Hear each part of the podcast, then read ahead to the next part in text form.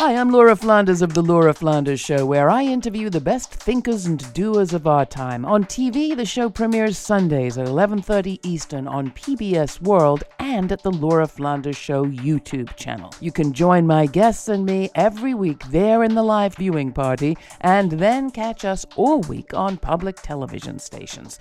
Prefer to listen? Find us on a radio station near you or subscribe to the free podcast. You'll find listings and ways to subscribe at lauraflanders.org. That's also where you'll receive my regular commentaries. I call them the F word. Here's this week's.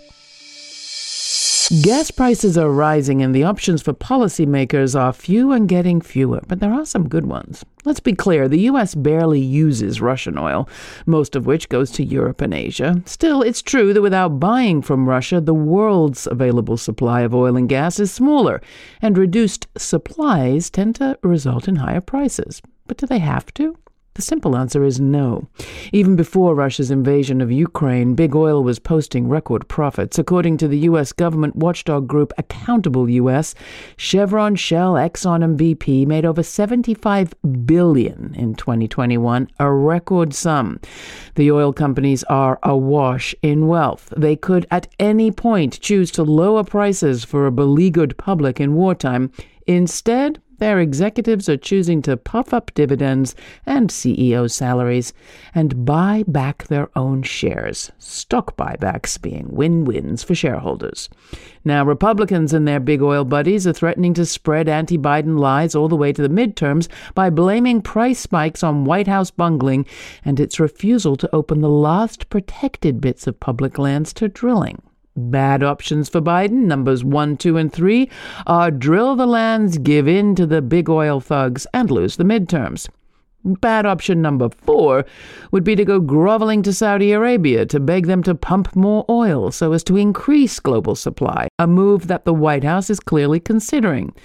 To plead with the Saudis right now would be to plead with a nation that's just executed 81 innocent people, mostly professors, for unpatriotic acts, and annually executes LGBTQ people in public. And let's not forget the House of Saud's role in standing with Russia and the wages of the just as deadly war in Yemen.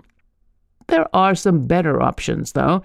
Stand strong against the bloody House of Saud, for one, and Big Oil and their pals. Stand strong against hostage taking by the Republicans and side with beleaguered Americans and their progressive allies in Congress. Progressives, including Bernie and Warren and Pramila Jayapal et al., are calling on the administration to expand Jan Schakowsky's COVID 19 Price Gouging Prevention Act to include gas and energy profiteers and send the proceeds from a tax on gouges to families in need. Another good option would be to win the midterms by standing with the planet, impose a war tax on carbon profiteers, and spend the proceeds on transitioning to renewables. The shift to clean energy doesn't have to go slowly, slowly. Electric car sales rose 43% in 2020 and over 108% last year. Stocks in renewables are outperforming oil and gas right now. So, tipping points tip this could be one of them. If anything good could come from this grim, ghastly invasion, this could be it. We've certainly hit the bottom of the gas and oil barrel. You can find out more about the Laura Flanders Show on public television and community radio at lauraflanders.org and join me every Monday night on Instagram Live at 8 p.m. Eastern. Thanks for joining me. I'm Laura.